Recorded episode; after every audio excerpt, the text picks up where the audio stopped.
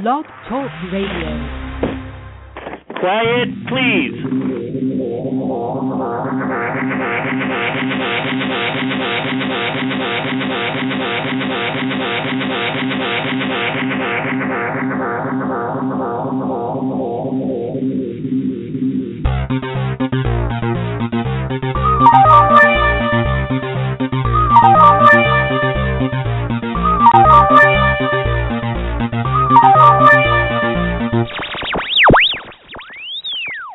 Welcome to Rex Sikes Movie Beat, conversations with filmmakers where we discuss everything film and television. Here on Movie Beat, you'll learn what to do and what not to do when it comes to making movies and TV. And we will talk to everyone behind the camera, and I'll provide you with the guests and the information that you're going to want to have with your filmmaker or a fan. And so now let's move behind the scenes here at Movie. My guest today is Deborah Granik. She's the Academy Award uh, nominated director for Winter's Bone, and she's going to be talking about her new documentary, Stray Dog. We're going to talk to her in just a moment. She's also going to be a guest, an honored guest at the Milwaukee Film Festival, which begins Thursday, the 27th of September, and runs until October 9th in the Milwaukee area. So if you're listening in this area, or anywhere and can travel to Milwaukee, you're going to want to uh, participate. You're going to want to see Stray Dog. You're going to want to also. She is conducting a panel and a and a, a symposium or workshop on uh, directors working with actors. So uh, you're going to want to be sure to tune in and. Um, and uh, or not tune in. You're tuned in. You're going to want to uh, join us at the Milwaukee Film Festival. She's going to be coming up in just a second. Let me say that uh, the chat room is open if you're listening live. All of these interviews are available at rexsikes.com. That's my name. I'm your host. Or you can find the information at rexsikesmoviebeat.me. That's the blog. And uh, you can listen live from there. All of them are archived, over 400 hours of professional filmmakers sharing their expertise with you. And all we ask in return is that you spread the word right now as you listen and uh, reach out to somebody and have them listen with you through your favorite social media means or email or there in person at the coffee shop. Say, hey, check this out. And also leave comments at the player or rate and review the podcast when you're listening live. All right, let me tell you a little bit about my guest. Deborah Granik is a director nominated for the Academy Award and co-writer of Winter's Bone, which was nominated for four Oscars, including Best Picture, and won the Grand Jury Prize at the 2010 Sundance Film Festival. Granik's first feature film, Down to the Bone, was awarded the Best Director Prize at the 2004 Sundance Film Festival, and she's known for her amazing work with actors and essentially launching the careers of both uh, Vera Farmiga, Farmiga, I'm, she's going to kill me with it, and Jennifer Lawrence. Uh, her work is known as an inspiration and collaborative style that uh, she describes as a late breaking global neo-realism. And her most recent offering is the documentary Stray Dog, and it began with a chance encounter while scouting and casting Winter Bone. Granik met Ron Stray Dog Hall in the Biker Church of Branson and cast him as the estranged father Thump Milton. Now, of her work, she says, the question I had for most of my life is, how are you coping? And some people have these small positive schemes for survival, a kind of strength that I'm attracted to, maybe because I'm prone to the blues. Now, in Hall, she found a worthy subject, one whose humor and lack of self consciousness uh, had the potential to make the plight of the Vietnam vets accessible to a broader audience. So stay tuned. She's coming up right now. Hi, Deborah. How you doing? It's Hello. Rex. Hi. Can you hear me? Hello. I'm good. Yes, I can. I'm good. Can you hear me? I can hear you. Welcome to the show. I'm so glad that you're here. And um, and uh, you're uh, are you still are you on the East Coast right now? I am. I am. I'm sitting in an office in Poughkeepsie, New York, on the college Wow. campus of Vassar College. Well, very cool. But in a couple of days, you're going to be here in Milwaukee, Wisconsin, and you're going to be attending the Milwaukee Film Festival, and you're accompanying your film Stray Dog. Um, That's right. Can you tell us? You, now, I read some in the in the interview in the uh, introduction. You know that you met this gentleman. Uh, you know w- when casting Winterbone, and you cast him as, as the father. Um, what is Stray Dog about as a documentary film? Stray Dog is about life in contemporary America as seen through the eyes of sort of one family. It's a family in southern Missouri. Ron Stray Dog Hall is a man, as you said, I did meet um, through a prior project, and I, um, in sort of learning a little bit more about his life, realized that his life, like all of our lives, you know, somehow is woven to a bunch of themes that are much very much here and now, vital and things that unless you sort of walk in someone else's shoes, you don't always know about. You don't always know sort of the details of the picture. And Ron was someone who was willing to sort of talk about and show some of those details. What made you know where he came of age, how he's formed himself as a an American over the last couple decades. What would have been the biggest influences? What are his biggest concerns? Um, those those kind of issues, that kind of meat of an existence. And when someone's willing to not just divulge, but more like share some of that, you realize that there are a lot of points of intersection with your own life, uh, and you realize that Ron's one of many. You know, you so it's it's never about looking for you know uniqueness as a as a goal. It's about the way individuals we share a lot with each other. You know that we that we have a lot of commonality, and so um, it's a difficult film in that sense because it's not about anything that you can just you know Ron's not in a contest. You know Ron isn't you know going to become a public speaker about PTSD. It's not like he's going to become a celebrity or win something or he's not going to climb Everest. You know, it's it's more that he is going to try to navigate his life and has been, and then he's going to talk about how he does it. That's that's um, it's, it's it's fascinating. Now, in in light of the introduction with the notion that, that some people have coping skills or that they they they run their life differently, um, was there something about Ron that you noticed in meeting him that that that drew you to him?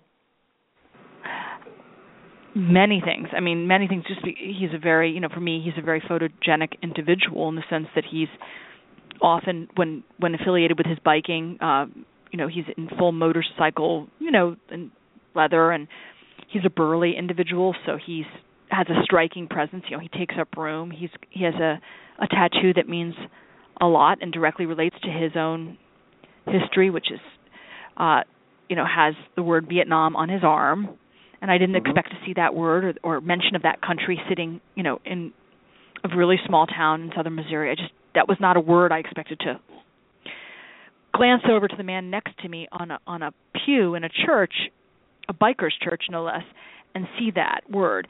Um, it made me want to speak to him.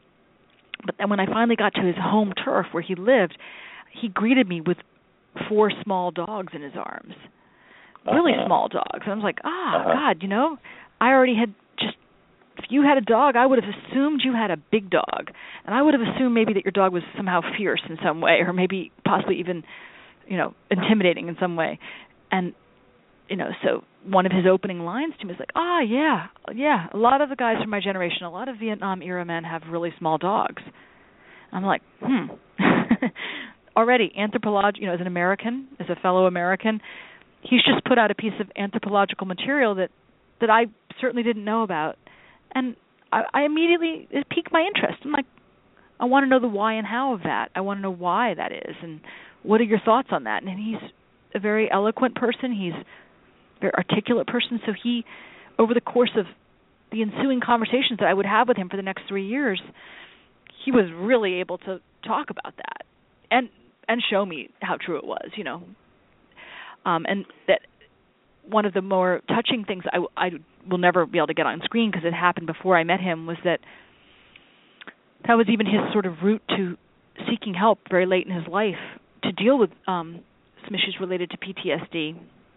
Mm-hmm. Were a bunch of vets coming through trying to um, stop at his RV park. They were traveling, and they all had small dogs, and mm-hmm. they recognized in him. They said, "Dude, you know, there's some stuff that you have in your life, some things we're picking up on, some things you've said, and we've had some of that stuff.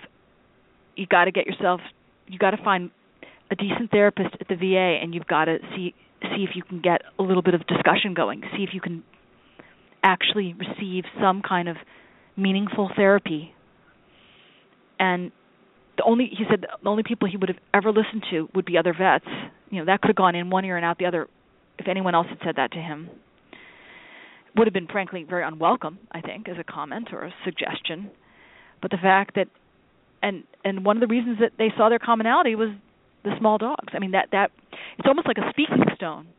You know, these these guys that maybe find it hard to talk about emotions and stuff that isn't going well in their lives with with a small dog under their arm it's it's possible for some you know it's that's, you know yeah well that's an interesting it's an interesting thing because it it's it suggests a couple of of things to me as I listen to you speak the, the notion that they have rapport because of the small dogs that there's this commonality or this this this maybe this that connects them.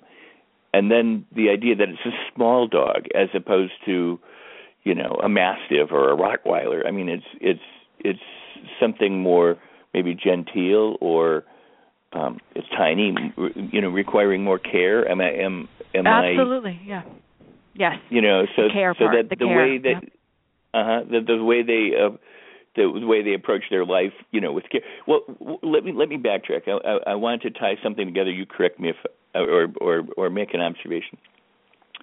You, you were nominated for uh, four Academy Awards for Winter's Bone, which is an amazing movie, and um, it's very story driven and very uh, character driven and, and very performance driven. I mean, those are the things that that truly stand out.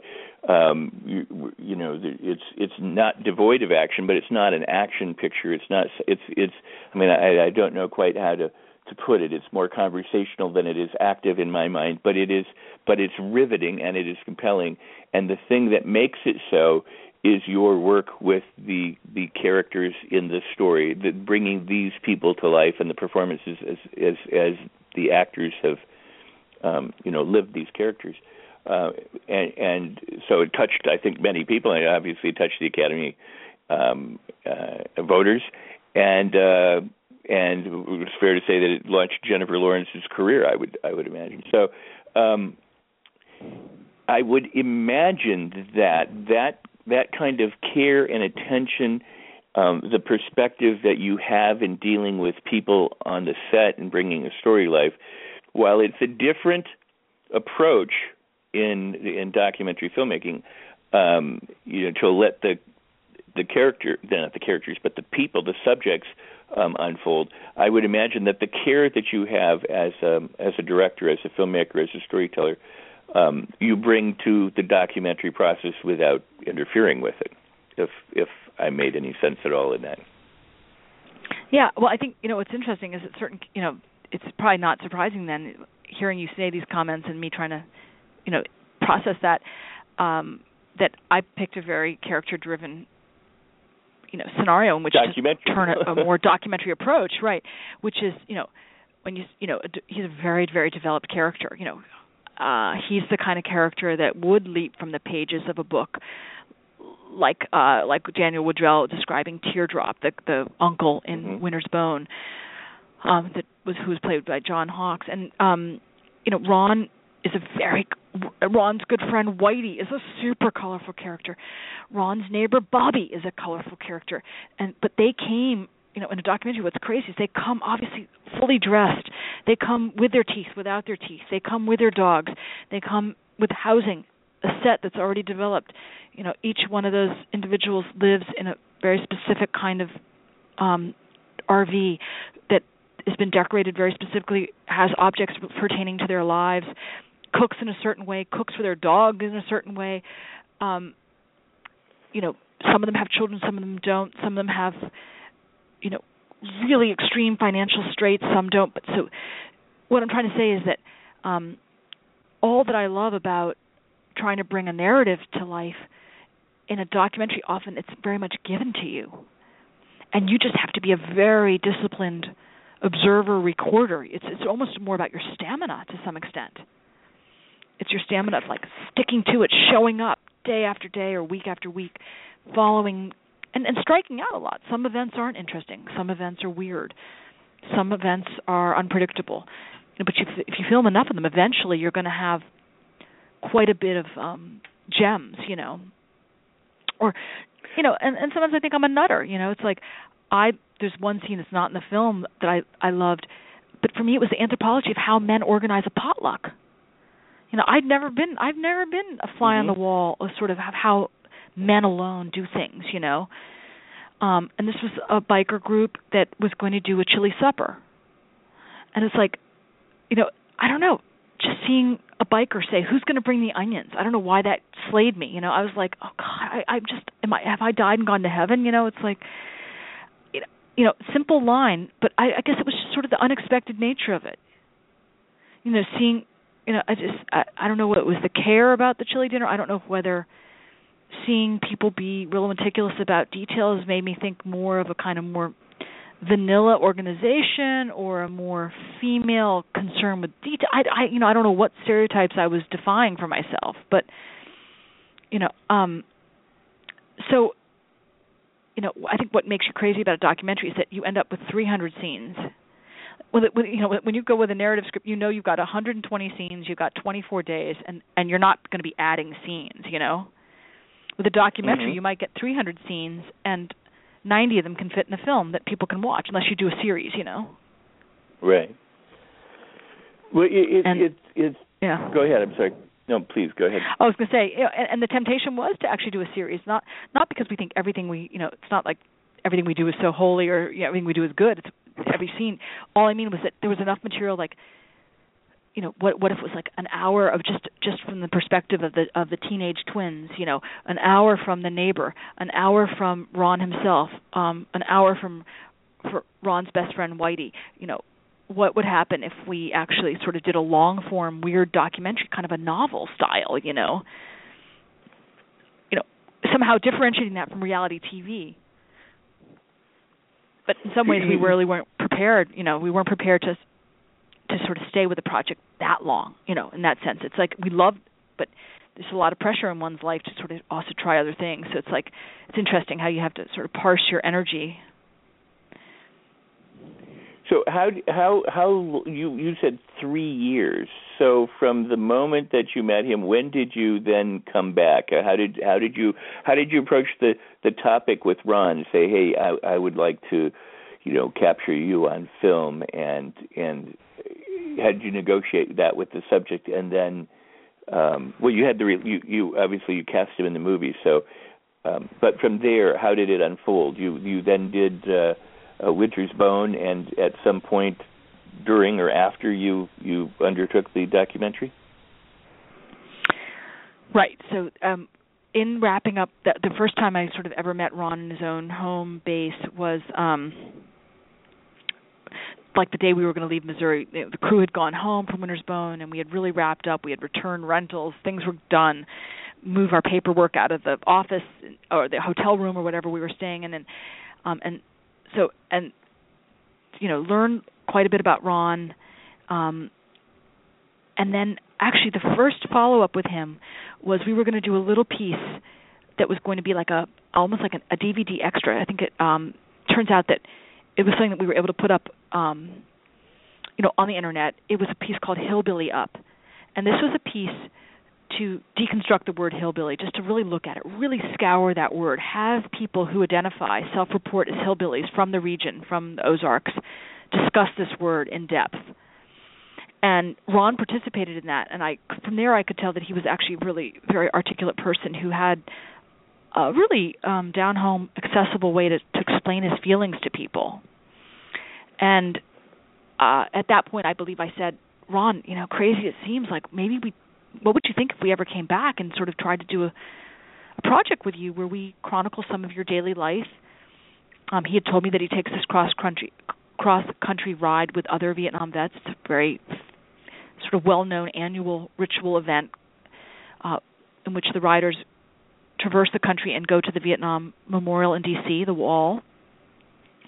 I was like, you know, I'm thinking we chronicle some parts of your daily life. We follow you to Washington. You know, we ride with the riders. We're right behind them. You know, and he's like, "Girl, I'm I'm up for it. You know, I'm game." And and you know, we'll talk logistics if you you know, because I was like, there is some serious logistics here. You'd have to you know help us get permission from you know some of the other people that attend that ride so that you know that they would feel okay about us being present and so he helped us work that side of it. Um, so it seemed doable because he was accessible. And many famous documentary makers that we all revere will, will say that what's you know they say what's one of the preconditions for any documentary to ever even get started? It's access to the human to the person. And that's a line that Barbara Kopple will often say you know publicly that access access. You know how you know when people say how did you live with those strikers in the meat I, was that in Wisconsin? I don't I forget what state the big meat strike was in that she chronicled um Jeez, I I don't know. That's a good yeah. question.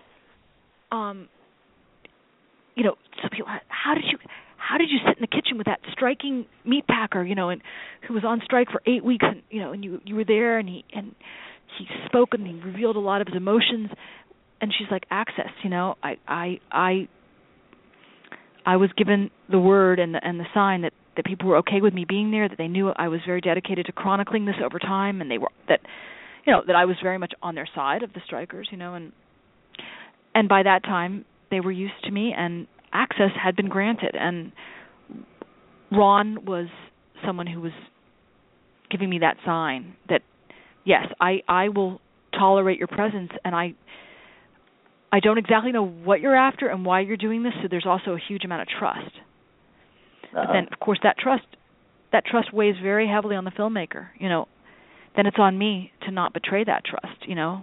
But you know, you have to come clean with yourself. You know, I'm not looking for dirt on Ron. I'm not looking to like expose some Right. dark side of someone or I'm not looking and hoping that oh man, I hope at the end of the day that he's actually really in a militia and that you know his scene is really salacious and scary and Right. effed up, you know, and and but I, but Right. that's not what I was looking for. I was looking for a person who has a lot of different views from me, from you know different from the views I hold, a lifestyle that's very different from my own, who is willing to talk to me and who is willing to give insights about what it's like to to sort of be him. And so I think you know um that that was the next step when you ask about the steps to sort of meeting him Sure. to making the film.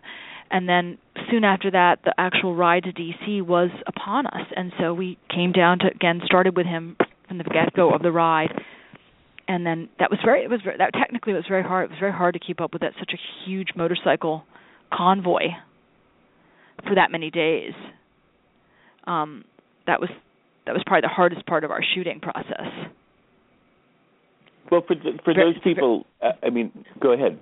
Go ahead. Oh yeah, no, I was gonna say it's it's a very disciplined operation. It's sort of like a it's like a military maneuver because these the participants are hugely trained people who have had real life experience, and you know here we are, you know, filmmakers who have never done a precise maneuver like, you know, and it was like, oh dark thirty was the wake up time, you know, and the whole thing was arduous. It was really arduous, and for many of them that's something that they also seek. They seek that the not just the exhilaration, but the intensity of like what it means to like apply yourself 100% to something. Yeah, it, it, it's it's absolutely fascinating, and and um, there's you know with a with a with a, a, a feature film or a short film or any type of film or television project, there's there's an end in sight. You have a story, you know what your beginning, middle, and end is. It arcs, it's done. You can pack up and go home. And with a documentary, you you know you are either on a beck and call or at the whim of the the the subject or at the whim of the filmmaker. I mean, it doesn't have that same um necessary schedule to it unless somebody says, "Well, we're going to go into that town. We're going to be there for a week, and then we're done." Um, so Right, right. over a three year period, you know, you you've you've gotten to know uh, Ron and and the the people he surrounds himself with and and some of what he does. Um but but it's it's I I'm going to guess, but it's almost like your life isn't your own at that point because you you would either come or go or you interact. I mean, it, it's it's it's quite different than um narrative filmmaking. It's very different. Um and you're so right about the sort of back and call, the whim, the the vicissitudes like it's not that like Ron would demand that we show up, but more like you're right that we didn't want to miss stuff.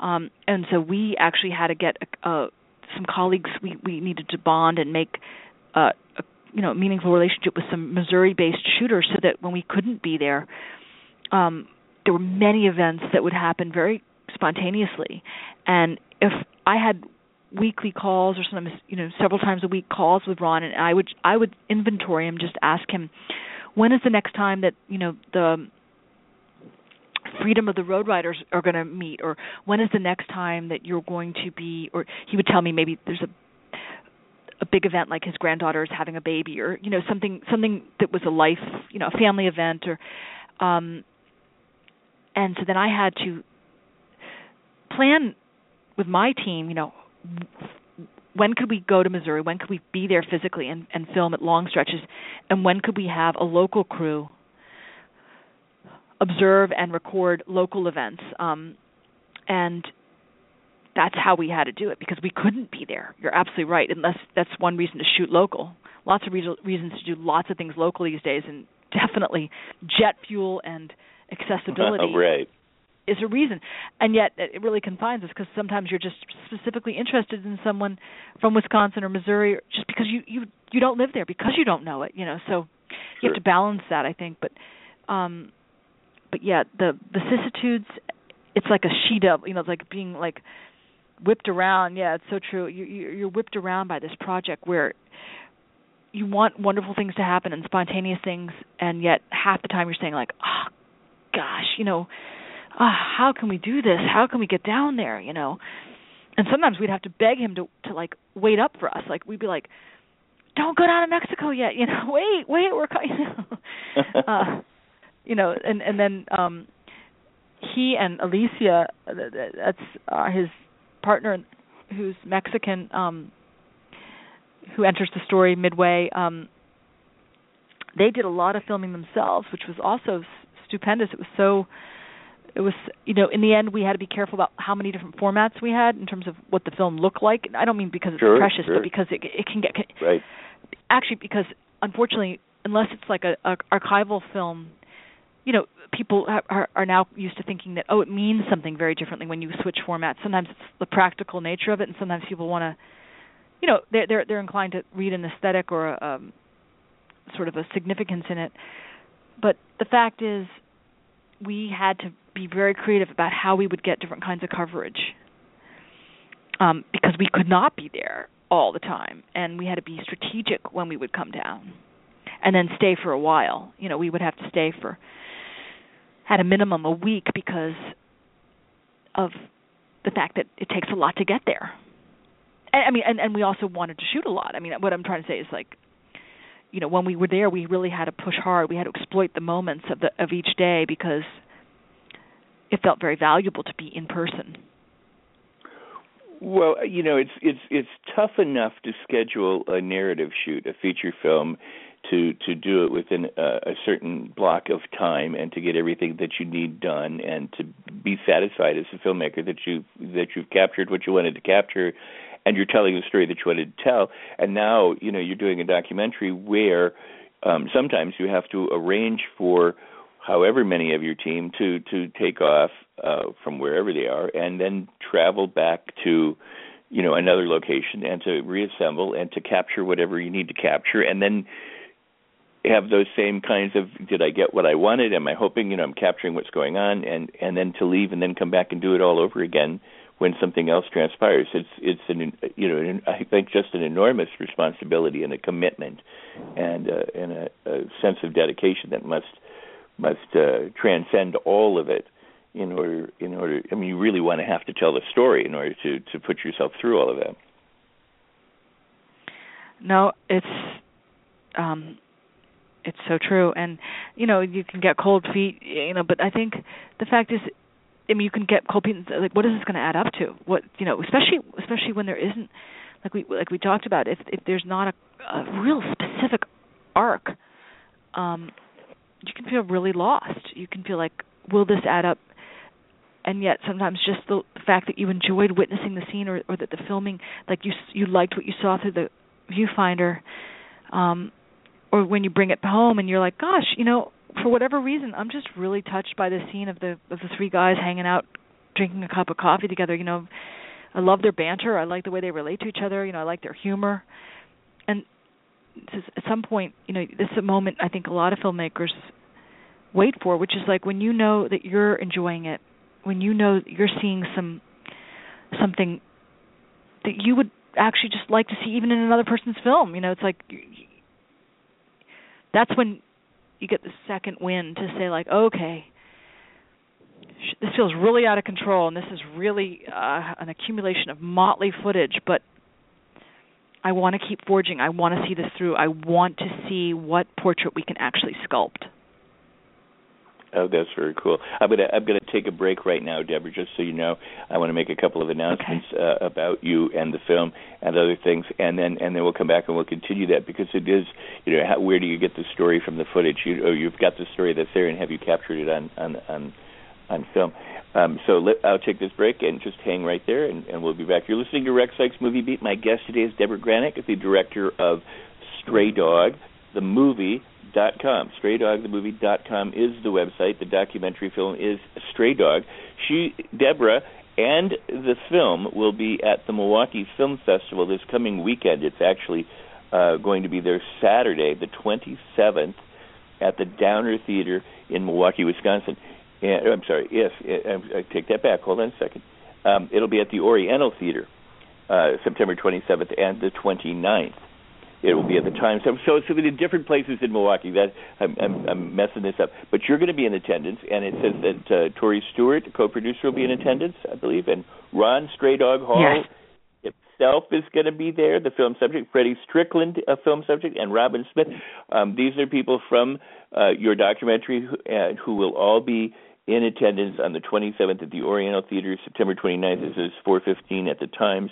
Um, so so that's coming up. And again, it's straydogthemovie.com. You can go and you can read about uh, it there and Deborah's work.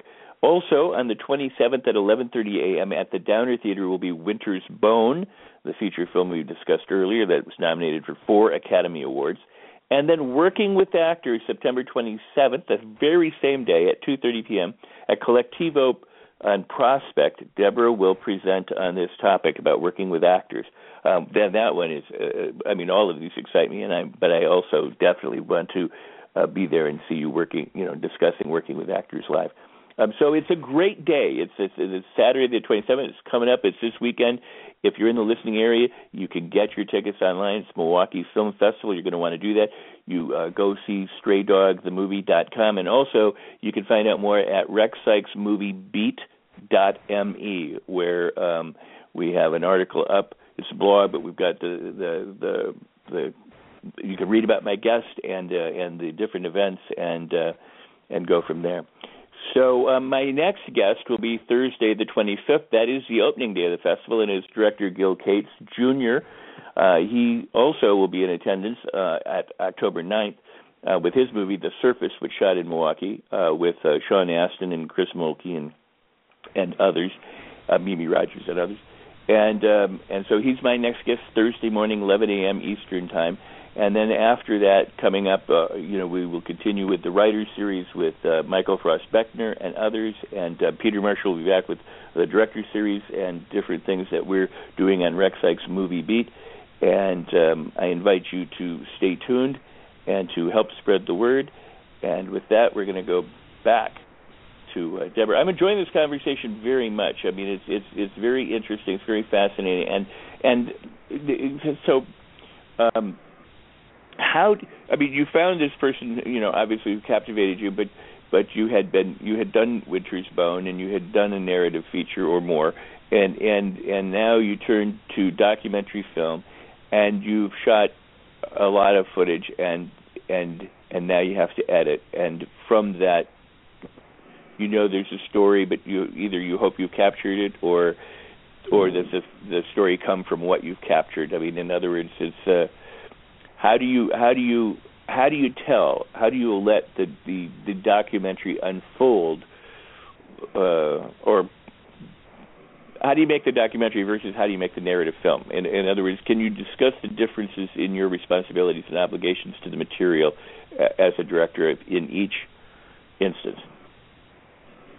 Yeah, I think um you know it's always a hard process to when you when you have um kind of scenes that deal with different characters and different themes to know like if if if a film can contain you know, maybe comfortably three themes, you know, maybe themes about veteran identity and and uh, issues related to sort of the aftermath of war for in the lives of of American men in this case, um, and it can deal with maybe immigration, like what happens if you end up making a strong commitment to like live with or get married to someone from another culture you know what happens there. And then that's a, that's a meaty theme. The first one's a meaty theme and then maybe you got room for one more which is sort of what what is it like for americans living in you know very much surviving in poverty you know trying to really cling on to life despite the fact that a lot of real hardship goes down around medical care, around teeth, around nutrition, around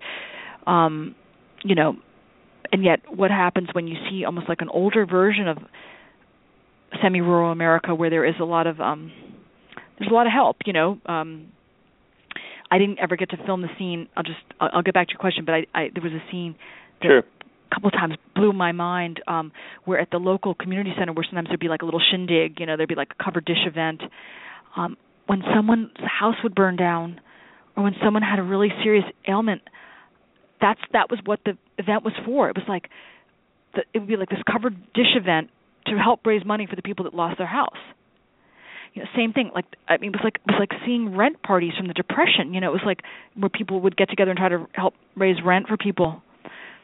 It was you know i'm not i'm not saying that i'm not trying to give a pollyanna glimpse like oh man semi rural poor america. Wow how charming. They do little events for each other. No no i just meant that like oh my god it was sobering and touching at the same time.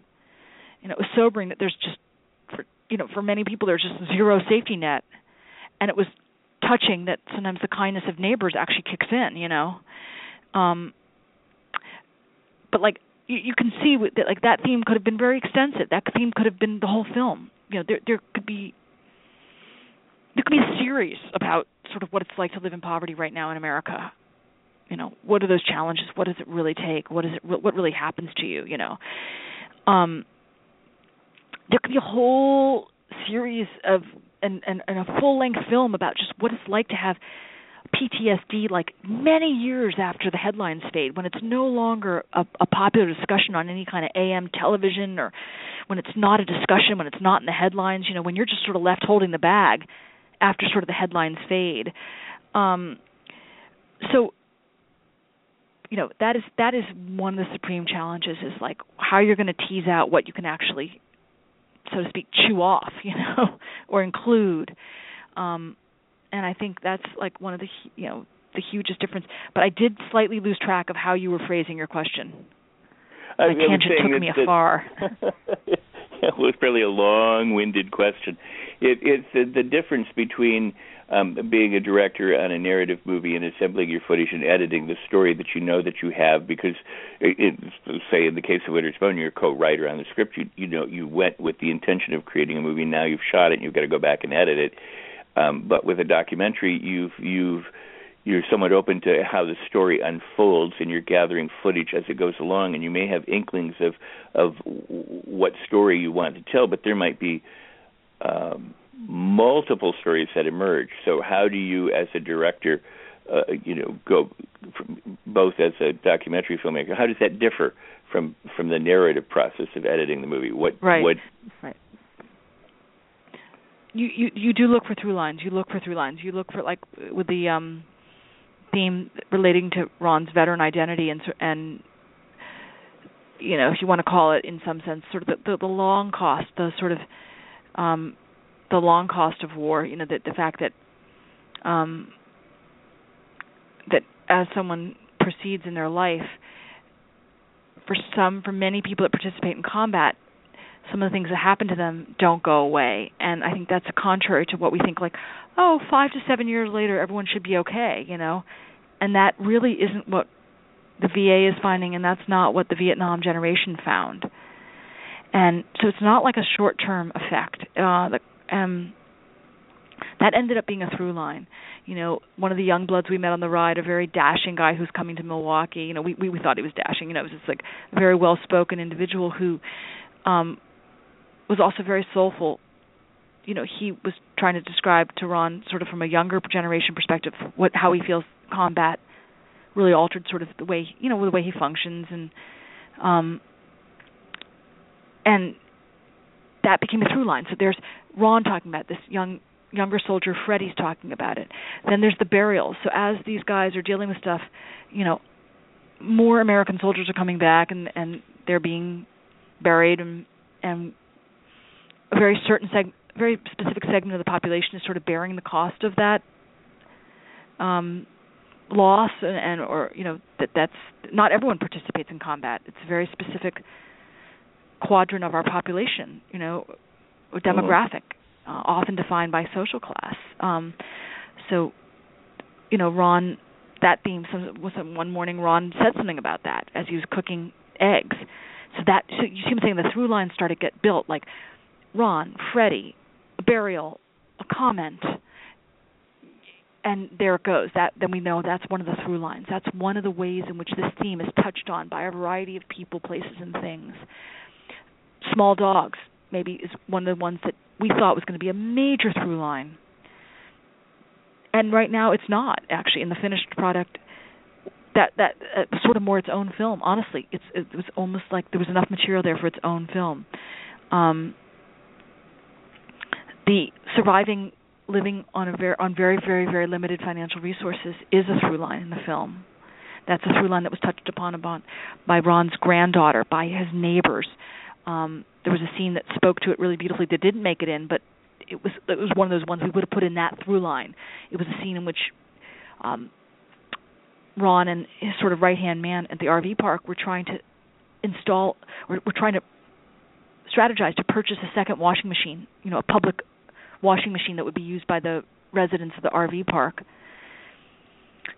Um, and yet, you know, so few people could contribute. You know, the, the rents weren't covered. You know, there was just no extra. There was just no extra funding. You know, there's no extra money, not funding, but money to, in which to sort of do infrastructure repairs.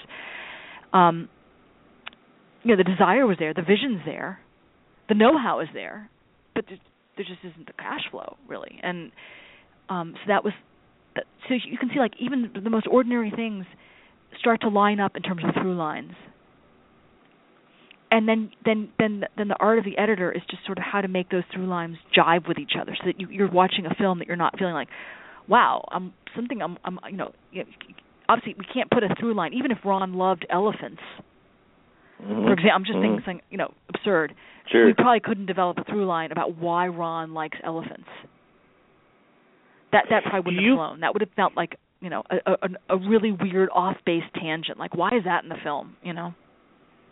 So let, let me ask you a question. I, I uh, what do you think your responsibility is as a, as a documentary filmmaker? It seems that the, the the notion of documentaries has changed, and and and I wonder if it's changed for the audience as well. It used to be, I think, people thought of documentaries as they thought of the news you know, it, it was an objective look at some topic. The filmmaker attempted to be invisible and not have a point of view, even though we know that that's impossible. But but there was this this this lip service to you know everything was objective, not so subjective, and um, and and then Michael Moore came along, and, and people had said, well, now he's telling his side, and he's doing it as a documentary, and it's not really you know, whether Michael Moore or anybody, you know, they're not really fair to have a, a point of view or the, for the filmmaker to insert their opinion into a documentary. Um, but I think uh, documentaries today are more popular than they've ever been, and there's there's a wider uh, uh, uh, venues open to them or, or avenues open, and more people are watching documentaries and they're being educated or they're learning about topics that they might not other otherwise do. As as a filmmaker, how wh- how do you fit into that? What do you what do you see as your responsibility?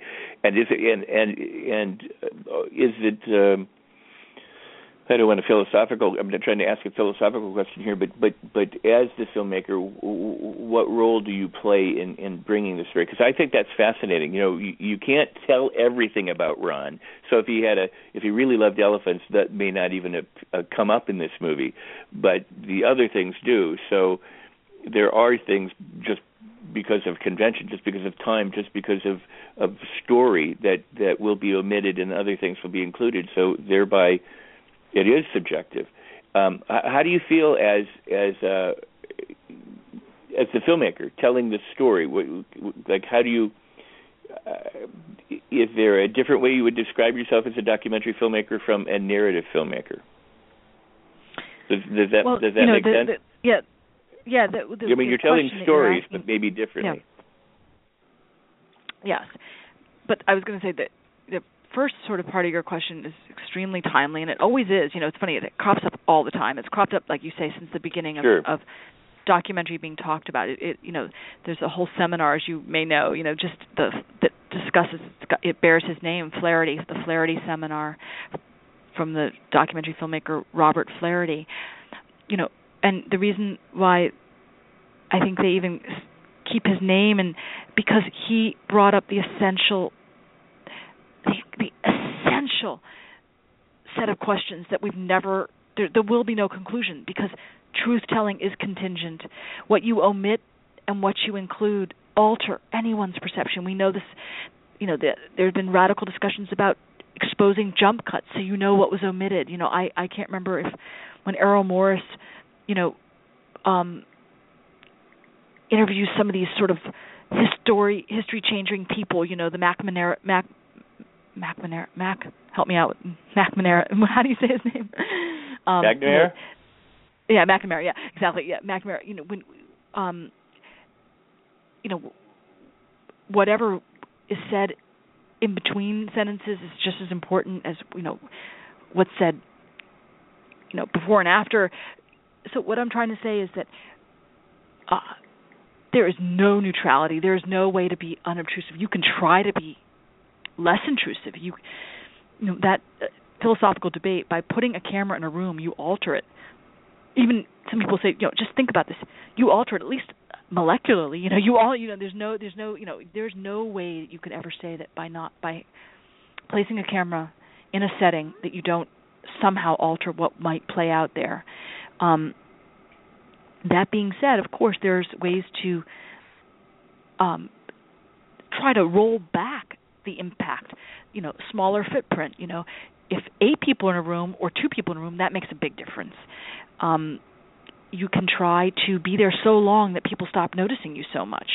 You know, inurement, the idea that you there was some groundbreaking shows in the 70s, right? One where they lived with the family you know on television right it was like a PBS show where they lived with the family for a while the, the crew many there's a wonderful Canadian documentary where they lived with the family for a long time and you know um the aftermath of those stories can sometimes be very disturbing like what happens to the family in real life after the fact sure. that they've been filmed that's that's that's a whole other thing of ethics it is fraught with responsibilities and ethics um do most filmmakers think that they can hit that mark of feeling totally clean? No, I don't think so. Um, you know, I think I think there's much more responsibility about not like somehow betraying your documentary subject. Like it's a pretty low form of life to like get people to trust you and then somehow try to like show them in a bad light. Right, right. That would not make me feel good as a as a filmmaker. And um you know, I'm I'm using two two beautiful quotes I heard super recently from the filmmaker, sort of an American treasure, the filmmaker Albert Maysles, the documentary filmmaker, and he said two things that really seared into me. One is the art of documentary is to get close, but not so close as to hurt. I thought that was very well Mm. said. Mm-hmm. Um, and then the second thing he said is my mission. He's speaking for himself. My mission as a documentary filmmaker, what I feel like is my life's work, is to attempt to rehumanize, you know, to humanize, to take a person, a place, a thing, an event, a, a, a side, a, a political faction, something that's possibly been dehumanized, and try to show the human, you know, try to humanize it. You know, that means when you when we think we have an enemy or an opponent, you know, that the attempt sometimes is to show enough detail of their lives so that they are they are they they they have become humanized in your in your brain. You know, you you understand their humanity. Um, and he gave a wonderful example, which was kind of speaks to responsibility, which is he he had growing up there was like ethnic strife where he grew up in Boston. I guess like sometimes like Jewish kids and Ita- and Irish kids didn't get along sometimes and in a certain neighborhood and he was talking about the fact that he'd always been scared of these the Irish kids that lived down the street. Um and one time it came to blows and there was some kind of street fight and a couple years later he um found out some of the Irish guys he had grown up were involved in Bible sales. And he asked got in contact with him asked if he could ask the Bible company it was like kind of like lateral sales whether he could film them. The company said yes. The guys said yes. And he and his brother ended up spending like 6 weeks on the road with these Irish guys that they had grown up with. Mm-hmm. and the whole wow. film is in service to sort of humanizing what it's like to try to eke out a living in 1966 as a door-to-door salesman and how brutal that can be Wow. and how Wow. you know and and he truly humanizes it like you would just sort of at that point probably seeing that film you'd never want to just slam the door in a door to deal you know we, we don't have that same kind of thing anymore but i'm just saying you know, Right. it was it was so much showing their humanity showing how how anxious they were about the quota how their lifestyle was really marginal because they were eking out a living like getting blood from a turnip you know and um right. you know so you know i was just so touched by that like the history and the context of sort of what he thinks uh, is a responsibility of a documentary filmmaker you know um you know obviously there's also a trend to like go for the salacious go for the juggler go for the humiliation go for the you know that reality tv sort of brought us down to sort of a bottom feeding level sometimes Mhm. um and I do try to separate myself from that, not to try to be elitist, but try to like shit, that's just not what I want to do. You know, I Right. I don't want to be um getting off on finding people that are in difficult situations and sort of like, you know, you know, celebrating the, the ability to look at their no, I hear you I know? hear you completely. Right. No, I hear you. I hear you completely. Well, it seems to make. I mean, it seems to me uh, some of it can be um understood i i you know by marketing. I mean if if somebody said if a filmmaker said you know i really want to try i really tried to stay independent of my topic and i'm really trying to examine both sides say of a political form i'm trying to look at the right and the left and and let you decide and how well have i done? You know because i'm trying to i'm trying to give both sides without without uh, my point of view I think that's I think that's fair. And if somebody says that and and they can stick to it and they can do that to whatever degree, great. If somebody else comes along and says, you know what, I like the right better than the left, and so here's my view on it. As long as they're open, or I like the left better than the right. As long as they kind of admit to what they're doing, I don't have a problem with that. You know, it it is because it allows people to go and see it for what it is, or or or at least what the filmmaker's statement about it is. I think it's it's a fascinating thing that what documentaries do, and what it sounds like you have done, is it opens us up to the opportunity to see people being people, experience them as human, get a taste or a feel for um, a lifestyle that may not be ours, or even problems or issues that people encounter that make us human and and and to better understand uh, the humans we live with. It, it sounds more like uh, something that brings us together than that would divide or separate. Uh, going along with what you said a moment ago about, you know, we can go to the baser facts, you know, or the baser areas and, and do that, but that that's not something you want to do. You know, it's it's. um maybe you know uh, the responsibility of filmmakers whatever they decide it is but but the idea that you know we're all in this you know this fishbowl together and and if if somebody can shed a light on something that makes us understand uh, our humanity a little bit more then I think it's probably a good thing I'm sorry that wasn't I even a too. question that was just a statement Yeah, no, But no, no, yes. no. I do too. I do. I, I do too. And I think, but no matter what, there's going to be stuff that comes up. You know, um, yes in in this particular subject I was working you know with with Ron and his people you know there were issues that were complicated. There were issues um that really were disturbing to me and and um and I filmed some of them and then you know but without doing a more replete job it would have actually been like in some ways I think very incendiary and very um sensational for me to put them in you know very different protocols and feelings and relationship to firearms for example you know exist in the in the community where I happen to be filming uh-huh. as as it exists in me, in many many many parts of the country and then uh you know there's some things that really are very uh, both alienating to me and concerning to me um and again but without a really you know without going full tilt on that subject I actually think it was a disservice to include them because you need they need really long time. They need that really needs to be explored in depth.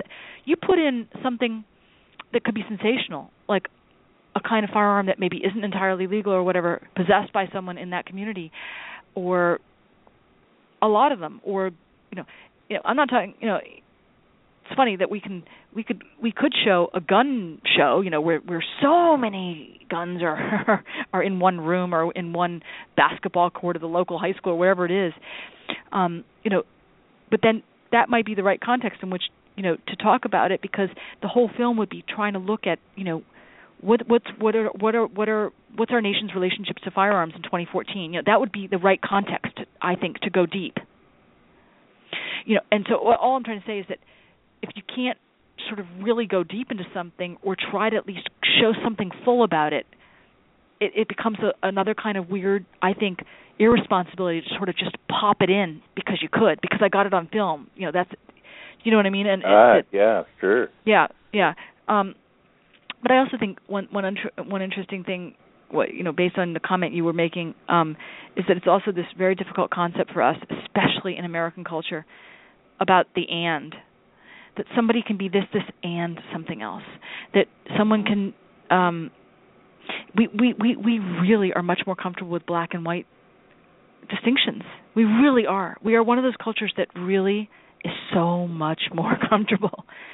Uh, and documentary often is like this it's almost like a torture. It's like wearing a hirsute coat or something because it brings up the and all the time. That's a really you know, good it's like point. Being, That's it's like being it's like being it's like being sprayed with itching powder, you know, because uh documentaries show us that it's rarely black and white and how how that kind of wrecks our understanding of like getting our firm opinions about things. I think that's absolutely fascinating. It's a captivating point. It's it you know I used to say don't define me by what I do, define you know because I do many things. I, you know this might be my career, but this might be my passion. This might be my family. This might be my genetics. This may be my nationality. You know we're we are all many many different things, and yet people will pick and go, well, you're a white Anglo-Saxon Protestant, or you're you're you're a professional, you know, you're an orthodontist. That's you know, and they and they peg you by you're so the the notion of what you said about black and white, the documentaries, uh, or in this case, like the story you're telling, it it it has that and thing. There's more to the person than than that easy you know peg to put on them and that that that that makes them most captivating and maybe sometimes frustrating because we have to face not settling for black and white when it raises that additional element that we're out of our comfort yeah. zone when we when watching some of that. That's a, that's a, uh, if if I understood you right, that's a really fascinating point for me to to consider. Yeah, um, I think, and, and it's it's a headbanger when you're, you know, when you're, you know, who who among us also wouldn't want it to be um sometimes more black and white. Like you know it's hard when you really like someone and then they have a political view that you don't share. You know we know that's hard. It's hard in our own families right? And occasionally that was like you know occasionally those were moments where i i felt you know i i did experience like a personal dis- disconcerting feeling like god i like you so much and yet i don't share your view on this or i can't understand yeah. why you feel this way you know and but it's those are sometimes those discomforts that we have to learn to live with. I mean, and yet, of course, you you don't want to be a, a you know a dish rag. You don't want to like capitulate just because you know you, you know I I kind of I need to leave a project sort of having my core values still intact. You know. Um, right. That's a good doesn't point. mean they can't be doesn't mean they can't be influenced. It doesn't mean they cannot be influenced. It means that I don't need to forsake myself to sort of, you know, think that uh, oh gosh, you know, you know I'll be more understood or I'll be more liked here in in southern Missouri if I give up that opinion or this opinion, you know, and um you know, I think uh, you know, I and sometimes I felt you know really concerned that I felt like sometimes anger gets really misplaced sometimes, you know, like God, you know, that certain people in in politics get blamed or something when it's really a, such a much more complicated systemic you know and sometimes that felt frustrating you know that to hear some some views that like I was like ah oh, no guys you know I'm I'm seeing it differently you know you know and and noting that maybe my point of view could never really get across like that whatever for whatever reason there there would be these places of of of chasm that can't be crossed you know Well, it is. It is. It, I mean, it's an immense food for thought, and it, and again, it goes back to you know the sensitivity or the ethics of the filmmaker and and yourself in telling this story or letting this story come to film. Um, I I have an, a, a, technically an important question to ask you because we're really at the end of the hour mark, and I know that you're busy, um, but uh, you're. I'm enjoying this so much. If you have a few more minutes, we can continue. If not, I would. Lo- I would yeah. Either way, I'd love to have you back.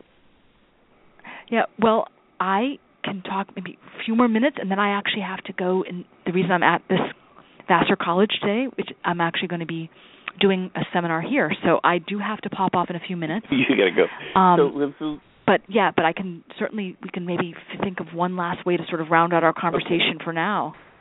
That would be fantastic, and and then at your convenience, another time, I'd love to have you back on the show to talk about other topics and sure. Winter's Bone and and the success of your uh, of your recent efforts in filmmaking in general.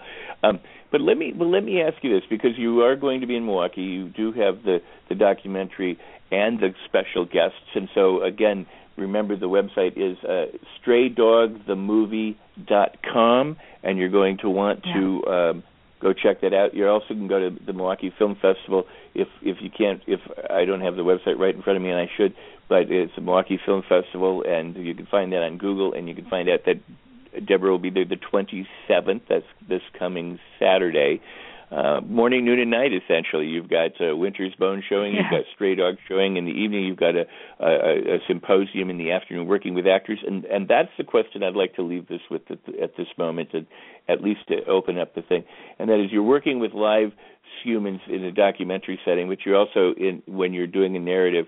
Oh, and I have one question that somebody wanted me to ask you, but um, you're working in the narrative, you're working with actors, both require trust. One is to help an actor um, bring life to their character as written and as they understand it, and the other is to uh, allow themselves to be, um, in, in, maybe in both cases, allow them to be themselves when they're in front of the camera and those documentary subjects. What the psychology of working with people? Do you find that it differs much um, from helping an actor uh, perform or helping a uh, a documentary subject be at ease with you and what you're doing? I, I imagine they both require tw- trust. Oh, they do. They do. I think one thing with narrative is that, you know, um, the actor and the director really are in service to the same thing. I mean, they both want um, the a, a performance that will hopefully really sing out and and and be compelling and um you know i think one way that i have learned to sort of hopefully cultivate some of that trust is that you know I also really respect the actor's instincts. I really like to listen. I don't I I'm not a dominator. I don't say, you know, that was terrible. That's completely opposite of what I would like you to do. You know, I, that that's not going to come out of my mouth because I want to see what the actor's bringing first and foremost, and then I might try to you know make adjustments. But I'm also going to place a great value on what the actor who spent some time imagining the role and imagining what it would be like to be in the character's shoes. They're, they've invoked their imagination, and they were they're also using some of their life experience. You know, um, that was one of the huge joys of working with um, Vera Farmiga in the earlier film. Was that you know there was some ways in which she was bringing some real life experience that she had had. Um, not that the film has one of the subjects is a person who's trying to get clean and sober. So it wasn't so much on the um, on that level as the level of um, not knowing what to do, sort of in the face of your kids watching you go through something very difficult. You know, she just brought some really rich life experiences that could be factored in. So it was like Vera plus the character, um, and at that point, I've got very little that I'm going to be imputing. I'm going to be sort of tailoring and scu- and gently, gently sculpting and trying different variations especially for the editing room. But I'm not going to be tearing down something. Mm-hmm. Um, so I think the trust is that uh, she knows I'm going to try to look for variations, and uh, and my trust is that she's um, she's really immersed and she's really focused on on you know, she's really involved in the scene that she's believing the fiction of the scene and she's there and she's trying to work it you know. Um so i think trust is is is definitely a huge factor in both relationships. I mean and uh you know i think you know it's it's it's, it's awkward because it's like on one level you know i i don't want um to necessarily have an actor constantly say you know i want to look at myself. I want to look at my they have to trust that i you know i'm not going to let i'm not to let them look bad you know? I'm to i'm to i'm watching for that. I'm, i've got their backs you know? And um and then i have to hope that they can trust that i'm that's really my that's really that i'm really on it that i'm doing it that i'm i'm there for them. So it is it's a huge trust factor. And with doc it's probably even more because in doc you know you're you're wearing your own clothes you know you're that is your real house. That is your real family. And uh you know the documentary you know it's it's it's taking that to the next level really Wow.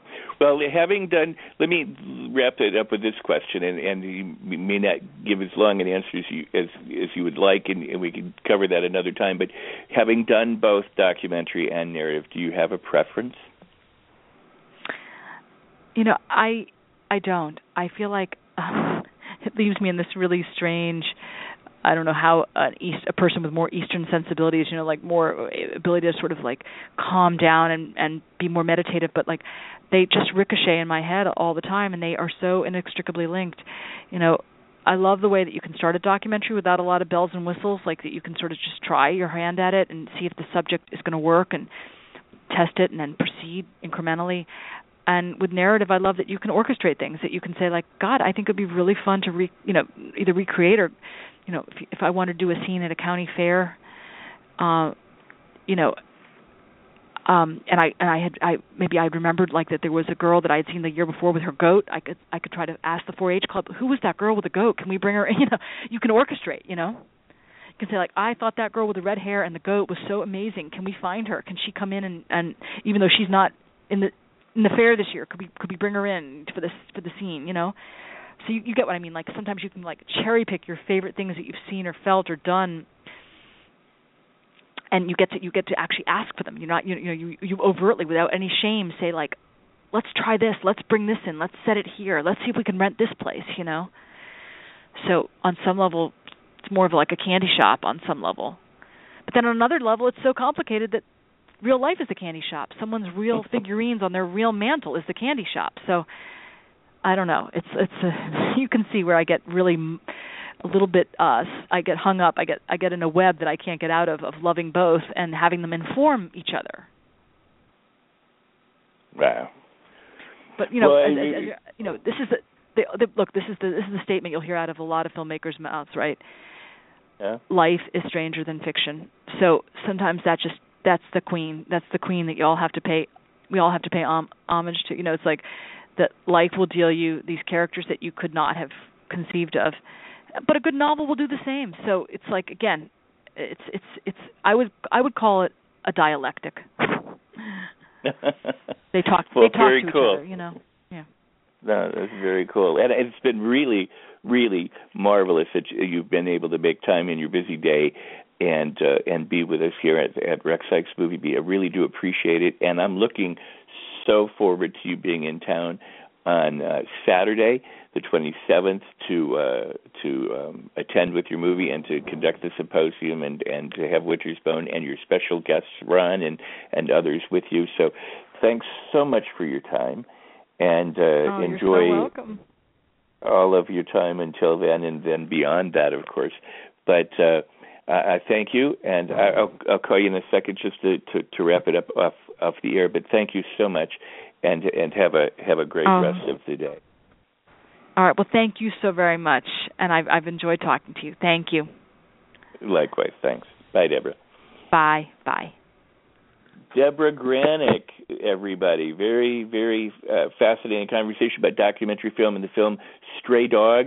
Uh, you can uh, find out more about it at rexsikesmoviebeat.me uh, regarding uh, Deborah and her film uh, Winter's Bone and others and Stray Dog and uh, her schedule at the Milwaukee Film Festival. That's rexsikesmoviebeat.me. That's the new blog or rexsikes.com. There's a page there at the official website, but also at Stray Dog the Movie dot com, which is the website for that uh, for that uh, uh, for her documentary film. So uh, be sure to um, to read and then to listen, and if you can, attend uh, the movies here at the Milwaukee Film Festival in Milwaukee, Wisconsin.